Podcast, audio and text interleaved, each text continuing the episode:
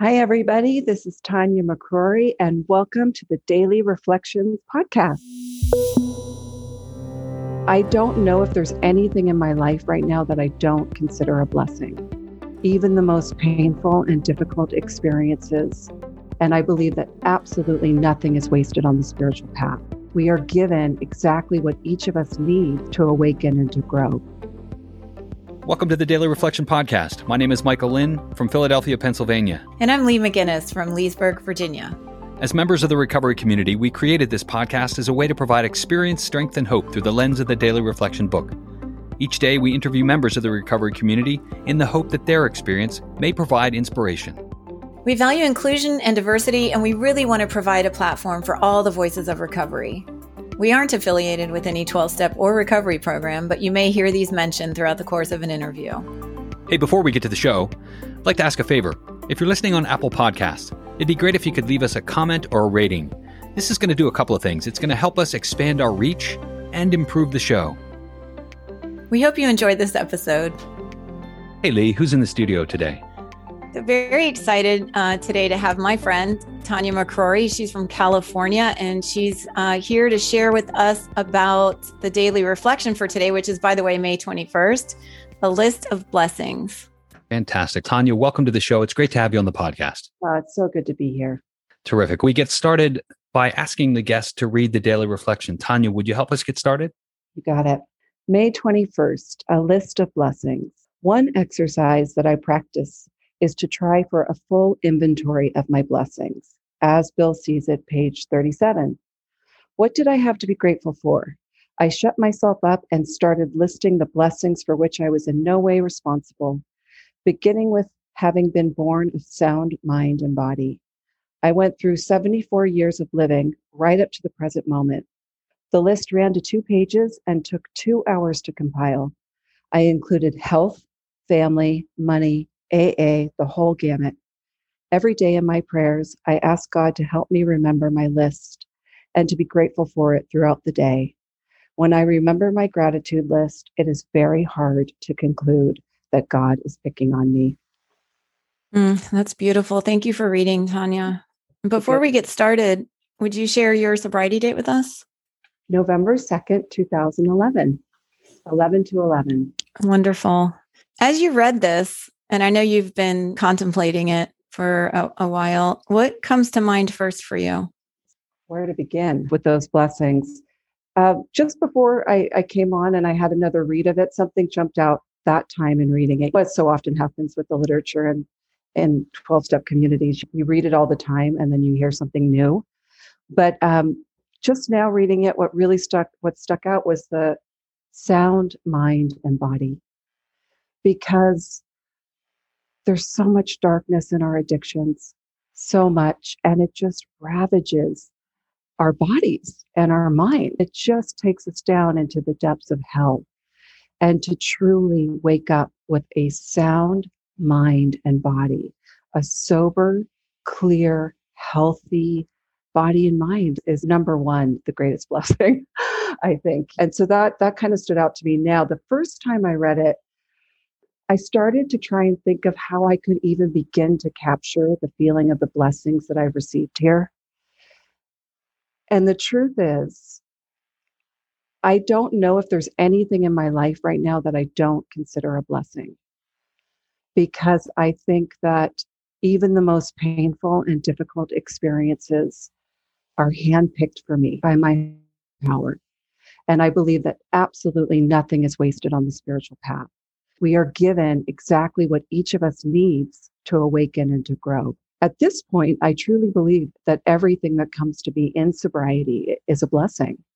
Um, you know, and there's plenty that are a lot more fun to count than others, but I wouldn't trade in the suffering of my drinking or even the suffering in my sobriety because I gained so much wisdom from those experiences. So that's what came to me initially after reading it. I love that. And I'm thinking about the wisdom that you talked about that you gained through sobriety. Do you want to talk a little bit about how you came to sobriety? What happened to bring you to the rooms in recovery? I grew up in a big Irish Catholic family in San Francisco, and it was a really beautiful, wonderful upbringing. There wasn't a lot of um, money growing up, but there was a lot of love. a lot of affirmation. We were taught to swim upstream, to find our own way in the world and question cultural norms, but trust God implicitly. And I'm so grateful for that now to have had that spiritual foundation and to know to find my own way. But that wasn't enough to keep me sober. I started properly drinking at, the age of 15. And right from the beginning, I had that allergy of the body and that obsession of the mind. I wanted more than all my friends were drinking. I drank till I blacked out. And for 10 years, that was manageable, maybe even 15. In retrospect, it really wasn't because I caused a lot of damage to myself and others right from the beginning. But the last 10 years were brutal. They really were. I became a heavy daily drinker. And the la- the very last year, I had I would have to pray to God. My only prayer at that time was, please let there be some whiskey or brandy left so that I can get out of bed and go downstairs and make a coffee. I drank from morning till night. Hospitals and institutions are not part of my story, but incomprehensible demoralization is, including things like a lifetime ban from Delta Airlines. that involved a bottle of duty free whiskey and an Irish boy. And that's all I really remember. But those kind of things alcohol seeping into every single relationship, every single job, and poisoning it and and slowly killing me and taking my life force away from me so i came i drank for 25 years and i i was living in ireland at the end of my drinking which is a good place to uh, finish up your drinking in ireland. But i was drinking even more than the irish. So at the end i just drank alone because i was wasted by one or two when people were heading to the bar and that's in the afternoon So it was a very dark time and it was a challenging time because I was making my living as a professional choreographer and a yoga teacher. So those are hard jobs to do drunk. I remember laying on a, I was living in a tiny little dollhouse on the west coast of Ireland and I was drinking every day, all day. And I remember laying on it, it the house had been given to me by a local bartender who said, Look, I'm going this house is going to be under construction. So there's going to be walls missing and holes in the floor. And it was perfect for the end of my drinking because it was like, it was falling down and I was falling down. And one day I was drinking whiskey from the bottle and it was like a little fifth and I put it down and it clanked against the, the previous bottle. And I was just surrounded by dirty plates of food and, and bottles of whiskey and brandy.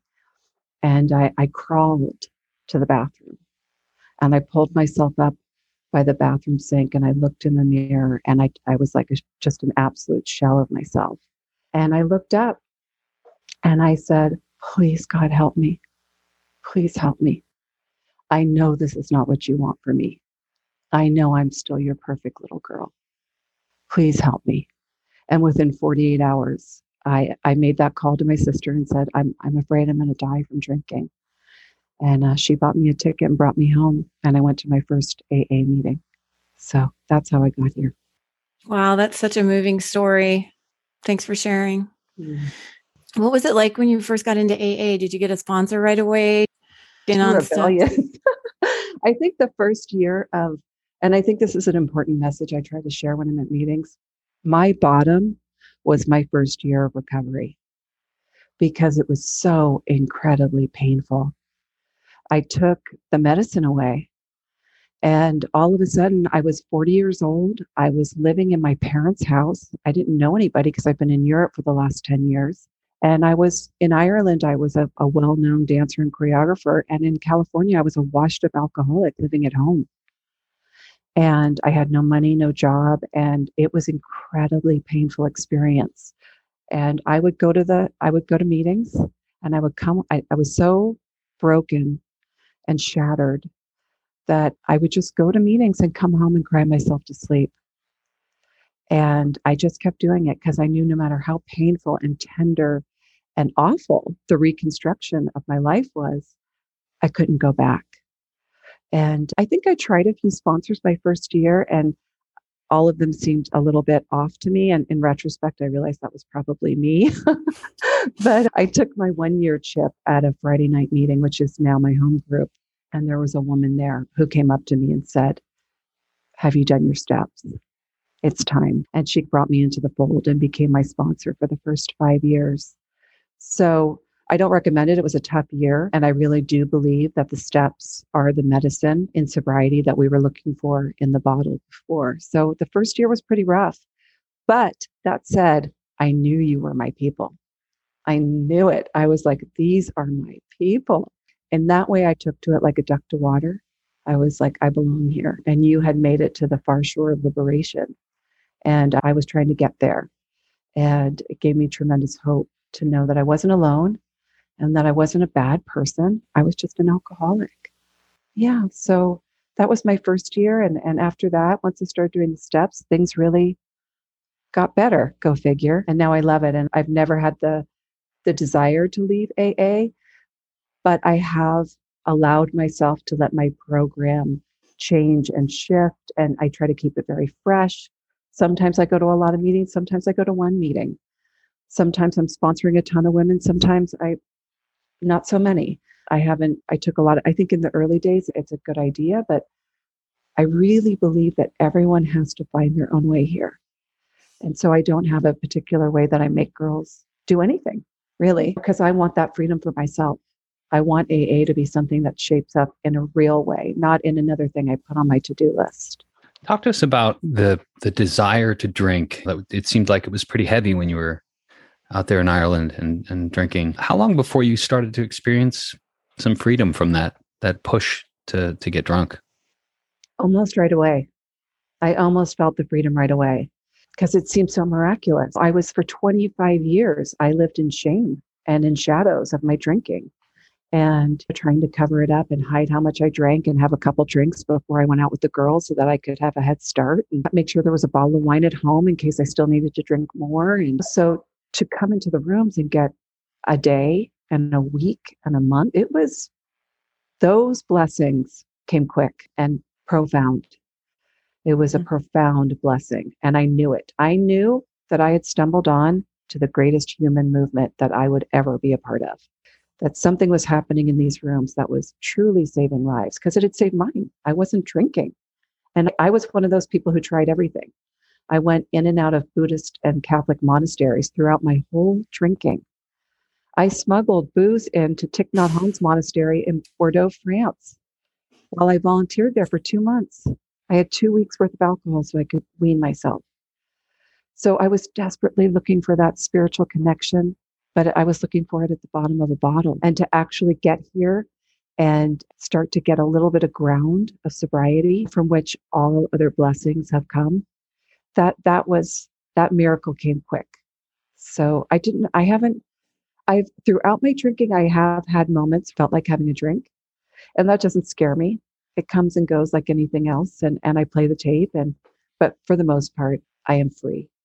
I love that life of seeking prior to getting sober and either looking for it at the bottom of the bottle or looking for it even maybe in the right places but because of the addiction really not being able to make solid connection with higher power. It says in the daily reflection every day in my prayers I ask God to help me remember my list and to be grateful for it throughout the day. When I remember my gratitude list, it's very hard to conclude that God is picking on me.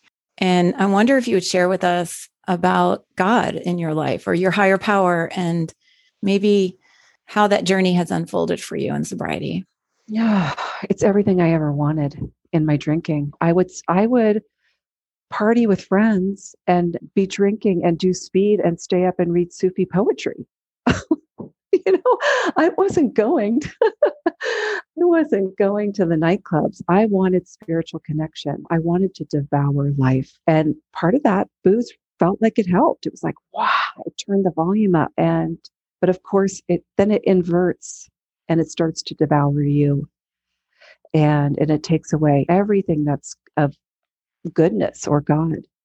And so, really, that was maybe the second great blessing was that I got to finally really truly connect with that spiritual life I have longed for. When I was a child, I used to pray every night to Mother Mary, if you appear to me, I'll become one of Mother Teresa's nuns. and I became an alcoholic instead. God had a plan because I get to do that. And I think the reason I prayed was I wanted a life of meaning. I wanted my life to count for something. And I thought if I became a nun and served the poor, And then, of course, through AA, you do, you get to serve in that same way. And that's, that's, you know, the other gigantic blessing, but I'll get to that. So coming in and letting my mind clear and letting my heart begin to soften and open and doing the steps which allow you to let go of the past, let go of the shame, see the character defects that are blocking you from your higher power, make the amends, do that daily 10th step inventory, and then really begin to find out what works for you. I, Lee, I think it was you when I heard you speaking. Somebody talked about growing up Catholic and then being able to reconnect with Jesus. I had found my my path in a Buddhist practice, but I now really feel coming up on 10 years that the ocean refuses no river. My Christian practice, my Buddhist practice, my yoga practice, my service practice, they all bring me to God. Nhat Hanh says, every act done in the sunlight of awareness becomes sacred. Every act becomes sacred we can just simply stop and really listen to the person in front of us. And if that's not God, I just got chills all over my body thinking about that, just truly being present to another human being. So for me, the God of my understanding is it manifests both in the private places I go within myself, but also just my daily living with others. Am I being kind? Do I have a sense of wonder? Am I still amazed that I can turn on the faucet and beautiful, clean running water comes out? And that I get to put my head on a beautiful pillow next to my husband who I met in sobriety.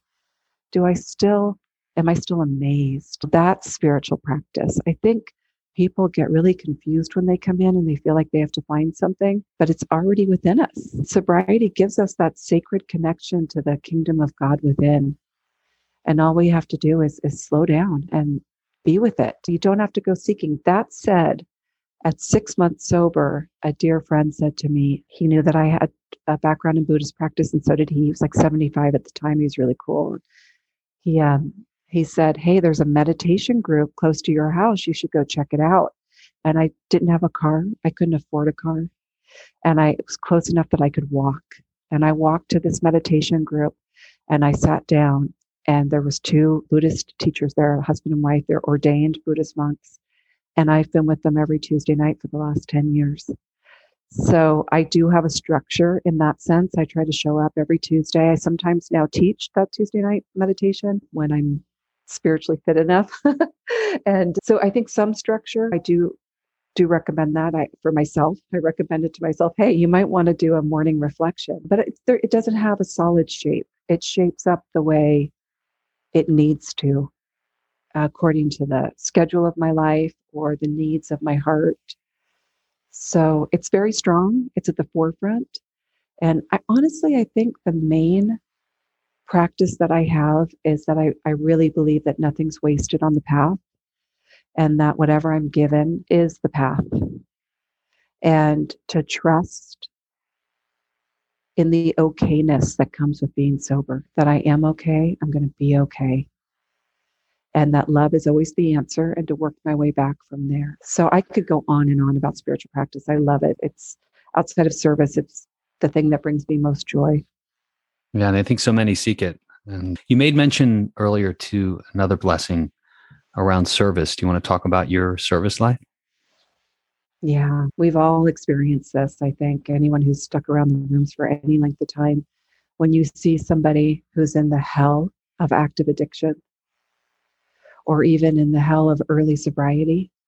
And they're just in so much pain and confusion. And you can walk up to them and say, Hey, I know where you I know where you are. I've been there. And take my hand. I'm gonna I'm gonna guide you out of here. I'm gonna show you a place where you can be free and be happy. That's that's like a superpower. And all of us have it as recovered alcoholics. We have the ability to reach into someone's life at the worst moment of their life and say, I can help. So that also, I had a, my, my sponsor was wonderful my first five years, and the sponsor I have now, they're both very active in service. And somebody said in a meeting, service starts where convenience ends. and it's really true. I don't want to take most of the calls from my sponsees, but I have learned through experience that when I stop my day or whatever I'm doing to take that call, I am inviting God into my life in that moment. And I always say, please, God, speak through me. And then to be able to maybe guide someone, not from a place of ego, but from a place of spirit, and my heart talks to their heart. It's the blessings that I receive from that are a thousandfold to what I give.